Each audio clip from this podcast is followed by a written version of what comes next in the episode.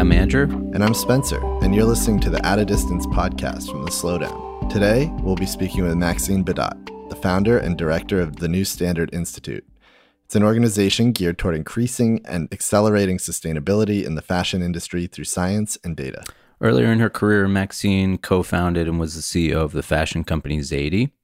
She began her career in international law, working at the Rwandan Criminal Tribunal after graduating from Columbia Law School.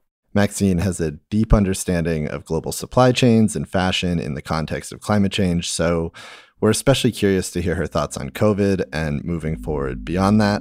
Let's get her on the line.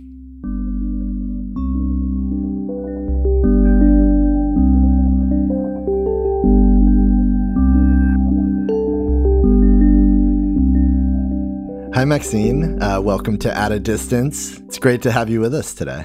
Great to be with you. So, I was thinking it would be interesting to hear first and foremost how you're thinking about clothes right now, especially in relationship to COVID 19. And do we dress for ourselves? Do we dress for others? What is this sort of self quarantine moment kind of revealing about that? So, my personal relationship with clothing right now is that I am in Minnesota under quarantine. And I was not planning to be here. I was here for a business meeting that was supposed to be for three days. So I have mm. three sweaters and a pair of jeans with me. That's what I've been surviving off of. And then I've gone in my childhood home, actually. So I am living off of the clothing that I wore in high school.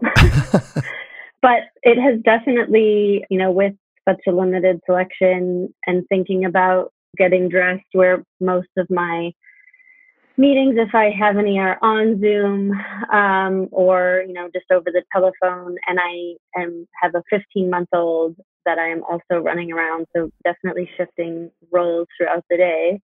Clothing both has become less meaningful and also you know the, the categories that we had before of kind of your uniform for work and then the kind of going out weekend categories obviously have collapsed. And I think that that will definitely have a permanent change when we kind of think about rebuilding the industry going forward because all of those spaces, the home and the work, have completely collapsed, and what we wear in those spaces are also collapsing. So I envision that what we're wearing today will certainly have an impact on where fashion is going to go in the future and seeing mm. that we create these sort of artificial zones that are artificial. Right. Obviously, the world's still going round. We all mostly might be inside, but there are still vast supply chains moving and things happening. I was curious from a fashion perspective how you view and are paying attention to or thinking about the notion of the supply chain right now have you seen COVID nineteen affecting things from from what you know, and how do you think going forward this might change things when it comes to supply chains? Well, what COVID nineteen has revealed for who who might beforehand not have even known that phrase, that supply chains exist and they are real and they are global and we rely on them. That is something that now your average everyday person is very well aware of in the fashion space, it's a real crisis right now because in the fashion world, all of the risk for anything that happens, the greatest risk is borne by the garment workers themselves mm-hmm. and the mm-hmm. distribution workers, as, as we've seen with Amazon in our grocery store. And so, what's happening in the fashion space is that orders are being canceled, even orders that have been sometimes on delivered goods, on orders that have already been made the brands are just pulling out and it is having enormous consequences already in places mm. like China and places like Bangladesh, where those workers need that for food. They need that to live off of. Mm. So it's a real emergency situation because the brands don't feel they don't feel a responsibility to these workers, even though they are the ones that have allowed the brands to profit all of these years. So it's, mm. a, it's a big urgent issue. And I think what it connects to is you also just see how fashion beyond just the industry itself, when you're talking about the developing world, which is the real, you know, big concern as we look ahead is that fashion plays a central role in what happens in the developing world is because of so many in developing countries fashion is kind of seen as a stepping stone as an industry for mm. development. So there are millions of garment workers in the developing world that are you know getting their orders canceled left right and center. So it's a real crisis there. Yeah. And obviously covid-19's been detrimental to the retail at least brick and mortar retail business. How do you think it's going to reshape how we consume? You know how is it going to shift how we think about the cost of our clothes whether it's buying things through e-commerce or just the fact that these things also have a vast environmental impact yeah i think this is a real wake up you know I've, I've been thinking back a lot during this time to there was a piece in the new york times years ago and it was um, how target was able to identify when women became pregnant and that mm, that was mm-hmm. a moment in a woman's life where they would target found that they would change brand loyalty. So it was mm. like a very unique opportunity in a person's whole life to change the brands that they purchased from and who the woman felt she was. To me i see a lot of parallels to this time. There is no way um, we will still be human going forward, um, but there's no way that COVID 19 will not impact who we are and what we are. And, you know, what we are seeing is what are the things that we need to survive and what are the things that we don't need that maybe we held on to as crutches. And so I, I definitely think that will have an impact on fashion and on what people on kind of an opening to what the impacts are of fashion mm. and therefore mm-hmm. what should fashion look like in the future there listen i don't want to say i'm hopeful or like any silver lining because there's just too much loss to even talk about that but from this moment we can rebuild something that is just more in line with human and planetary bounds mm. Yeah, and hopefully understand where our, our cashmere comes from and the impact that's having on the Mongolian landscape, as an example. Yeah. And it becomes, I think, uh, about resilience. You know, we talk to designers like Jesse Kamm, if you're familiar with her, and mm-hmm. Her business is not really that impacted.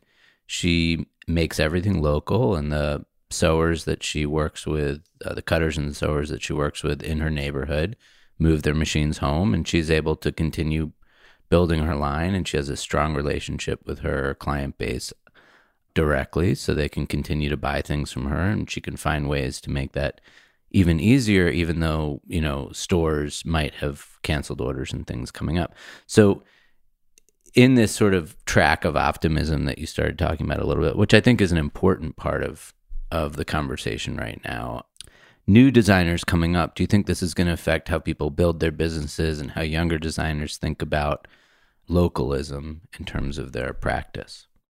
Yeah, I mean, I definitely think it's going to have an impact on um, younger designers and how they're thinking about building their businesses. I don't want to say that, you know, globalization is the problem. It's the disconnect that the brands have had with their suppliers. That's really, you could have a globally sourced supply chain. And, you know, even going back to Spencer and talking about cashmere, we're never going to source cashmere here because we're not the Mongolians, which is the environment that is required to, to create cashmere. So one can have, and the fashion industry, I think, will continue to have a globally sourced supply chain. But mm-hmm. what it means is there needs to be insight into mm. what that supply chain is because I, I do think that you're absolutely correct that the more that the brands actually know who their suppliers are and what the issues they're facing, the better they will be, as you said, able to be resilient and to face these issues as they inevitably will come up. It's important, I think, to, to take a step back and understand the history of the fashion industry, which was in the 1960s, 95% of the clothing that was worn by Americans was made by Americans. That today is less than 2%. Mm. And it went from an industry where the manufacturers themselves started the brand mm. To an industry, if we take Gap as the kind of leading example, where it was no longer about manufacturing the product, but about marketing that product. And so brands just became marketers, sometimes designers, sometimes even not designers. That was even outsourced. And from that, by that change in business model, they became completely disconnected to their supply chain. And that is why we are where we are today. And that is definitely something where it was just talked about as kind of a transparency, nice to have CSR, you know, corporate social responsibility like nod, where now it is flat out, you know, a brand is seeing if we didn't know who our material producers were, if we didn't know who our cut and sew manufacturers were, we're in big trouble. Mm-hmm. And so I definitely think moving forward, there will be a lot more serious focus on the supplier relationship. And I think both from a business must have to also people demanding that and demanding, you know, now we've seen the price that our Amazon worker is facing or the person at the grocery store, we're much more finely attuned and we're never going to unlearn that. And so I think there will be a much more serious focus on, you know, the real world implications of the products that we purchase. And it's not just some mystery anymore. Like we all even know how to make a, a face mask. Even that kind of tactile understanding what a needle is again and you know and how every all of our garments are still made by hand by somebody mm. um, that is not something we're going to unlearn and so i think as citizens um, i hate to say the word consumer as citizens we're going to be a lot more demanding of the brands that we engage with and so yeah there's definitely it's going to impact big brands and um, emerging designers as well. Do you think fast fashion in general is going to see a real downturn? Yeah because people are again seeing what is essential and what is not essential. And i think there is at least awakening of like what is meaningful to mm-hmm. us. Sure again we're still like human so listen if i think back to when i i would shop at fast fashion and i loved all of that stuff but when i it was only when i started to realize the impact that it had that i was like oh my god i can't i can't possibly do that anymore mm. that is happening across the globe. Mm. So I, I think it's a business model that's going to really struggle with, you know, an awakened consumer. Have you been surprised to find what's in your high school closet? Oh my God. Um, I have been surprised. Well, luckily, I finished high school in 2001. So, funnily enough, a lot of styles are back. so, yeah, it's like funny that the the style has circled back just in time for me to have to rely on it. Not that you know people are really, but it is funny to to think again like creatively about about the materials that we have, and we see that even with the face mask, people are creatively using different materials, and I think even considering materials in that way is something so new for people, and I think it really will. You know, if we talk about upcycling I think that it will really awaken the fact that people are having to sew or create in some way their own face mask, kind of a connection to, oh, all of this is a material source. And there can be a lot of creativity in that kind of raw material source. I saw that I was in Ghana last year. That's where a lot of our donated clothes end up is in places like Ghana. And they have a massive secondhand clothing market. And there are these amazing young designers there that take these, you know, our old trash and make them into the coolest things. Like I have never felt less cool than being in Accra with these designers. They were so just like awesome creativity.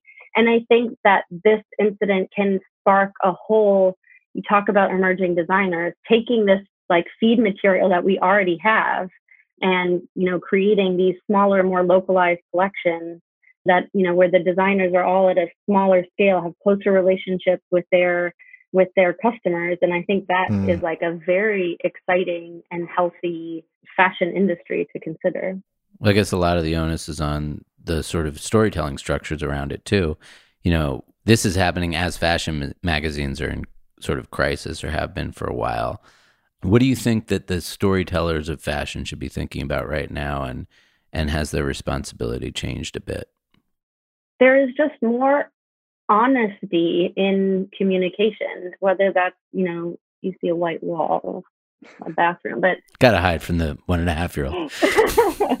exactly.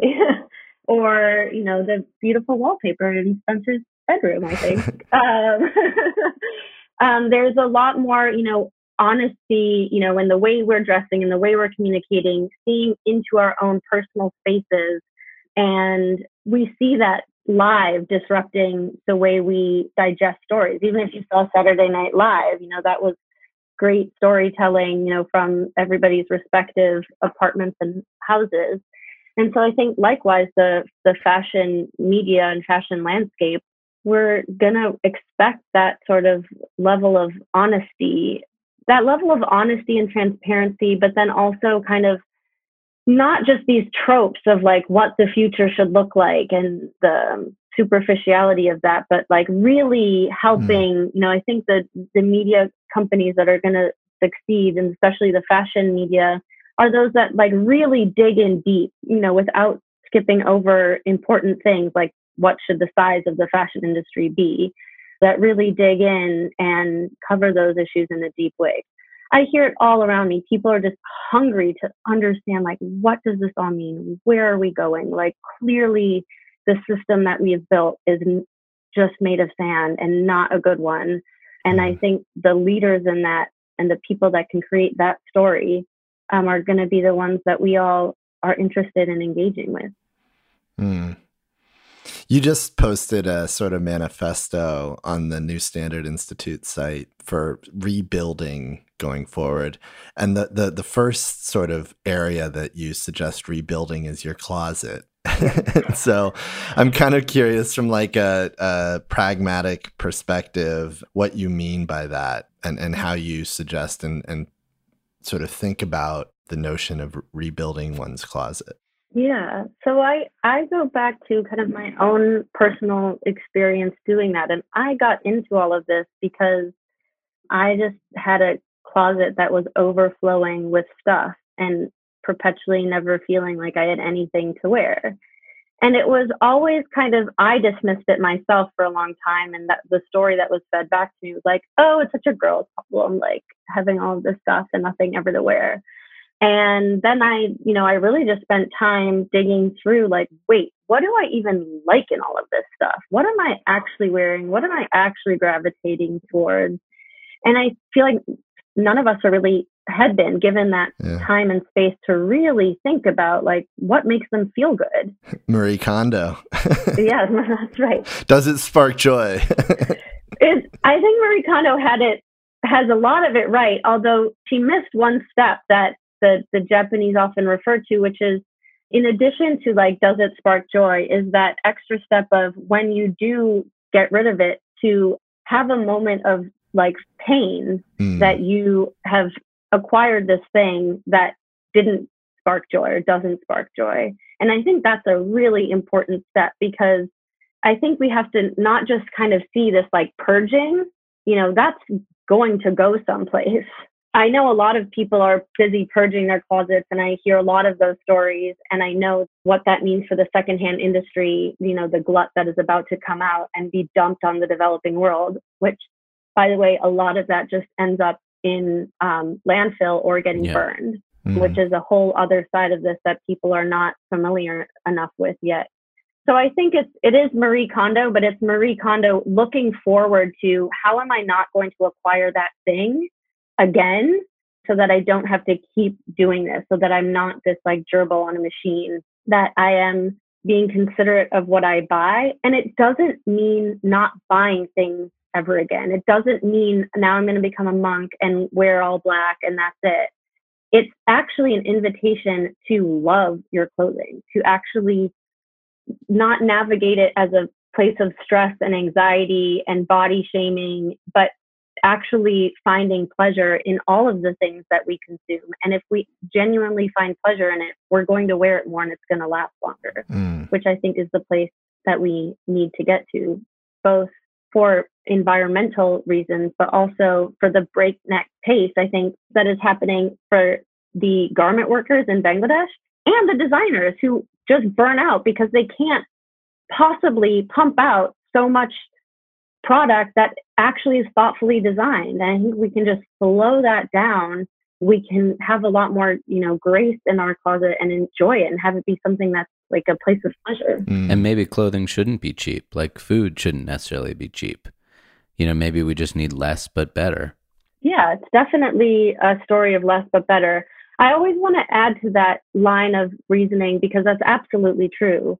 What I am mindful of is, you know, the conversation back, which is, well, not everybody can afford it. Mm-hmm. And that is absolutely true. And I want to just show how those things are connected because when we pay very, very little for our clothing, and I'm talking like a $2 t shirt or a $5 t shirt, people are not getting paid as a result of that or we are mm-hmm. cutting corners on you know environments and labor mm-hmm. if we didn't do that if we put in those costs as to what that t-shirt has to cost in order to not degrade the environment and pay people a living wage that will be more than $2 but then it also means we will live in a system in which people actually can afford to have the nicer things. And mm. I think mm. that is a system that we want to build towards, where it's understanding that if we don't pay the Amazon worker and then our product is cheaper, well, then that Amazon worker can afford to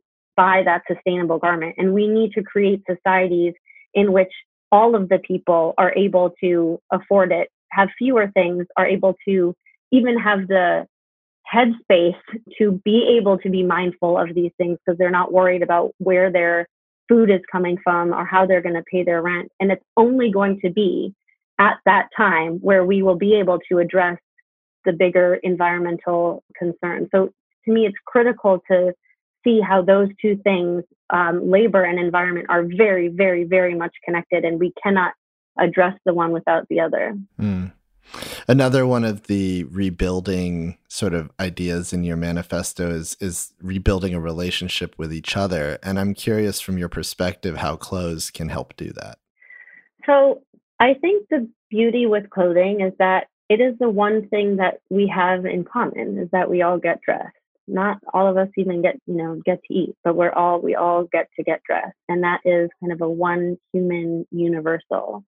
And I think it is this thing that we every one of us participates in. It's not like we have to have a PhD in environmental science or understand, you know, how engineering works. It's something that we can and do all participate in. And by understanding kind of who makes our clothing, how it is made, the impact that it has, and addressing those things, we actually address the connection to each other. We actually you know, if, if we think about even on, on our conversation thus far, we've talked about issues in the developing world, we've talked about the environment, we've talked about Amazon workers. Through our clothing, we connect farming, we connect oil and gas, we connect developing world issues and precarious work, we connect um, with distribution and distribution workers. So through that, if we can, you know, rebuild that connection with our closets, we're rebuilding that connection with all of those people that touch you know the garments that go into our closet mm. fashion is so often you know by outsiders dismissed as this like superficial girly unimportant industry and it is you know a two and a half trillion dollar industry that we all participate in and has tentacles around the world and in every major issue from oil which is what most of our clothing is made out of today to international development to precarious work with the distribution centers. Like it is, you know, one of the most important industries, and yet it is dismissed as this thing that is, you know, superficial and girly. Hmm. Going forward, as we come out of this pandemic, what is your hope, I guess, for a healthier, more sustainable fashion industry? And you mentioned that, yeah, there's no silver lining, but are you optimistic? so I think I just first need to acknowledge that people who are going through both a pain of an economic pain or a pain of actually losing loved ones. And um, I have somebody very close to me that just lost their father from this epidemic. So there is no silver lining in that respect. I think we will have to acknowledge, you know, just a massive pain that people are feeling. Going forward, as we rebuild, I think we definitely can get lessons from this time. It is, you know, you guys have been speaking about this theme of slowing down, and it is to slow these things that had become so automatic, which is like, it's a new season and new sales, and let's buy this thing, and like a new email coming in or something on our Instagram feed, like, oh, I should like buy that because somehow that feels being productive. All of those things from this are kind of the why behind it is coming to the fore. And so I think as we look forward, we can participate in seeing a sense of agency, and that can start in our closets of what it is that we are going to keep with us as we move forward, how we are going to engage with that. And I think from that sense of agency, seeing that we have a both a sense of agency and responsibility as citizens. And I think if anything that we can come away from this time that we are either called consumers or citizens. We are most often referred to as consumers these days. And there is even research around when that word consumer is spoken, how it creates these untapped desires. Mm-hmm. And I think that if we can take this time to collapse that, that we are not consumers, we are citizen consumers, or we are citizens who buy things and mm. participate it will give us a sense of agency both within our closets, but as people who vote, as people who understand policy, as people who engage in these things. Because what I think it demands of us is that we engage with policy, that we can't just say, like, oh, that's not my field, or oh, I don't know that stuff. We know a lot more than we think we do, and we should have a lot more of a voice than we've given ourselves. Mm. So I think that what I am hopeful for out of this devastation is that we all have a, a sense of agency around our closets and around who we are as citizens and what we can create if we step in and have our voices heard. Mm, that's fantastic. Citizen Earth. Thanks, Maxine. this was so great to have you on today. Thank you so much. This was great. Thank you. It's great to be with you guys. All right. Have a nice day. Be well. Bye bye. Thanks for listening. To hear more episodes of At a Distance, you can find us on Apple Podcasts, Google Podcasts, Spotify, or Stitcher. You can follow us on Instagram at slowdown.tv. Sign up for our weekly newsletter exploring the five senses, head to our website at www.slowdown.tv.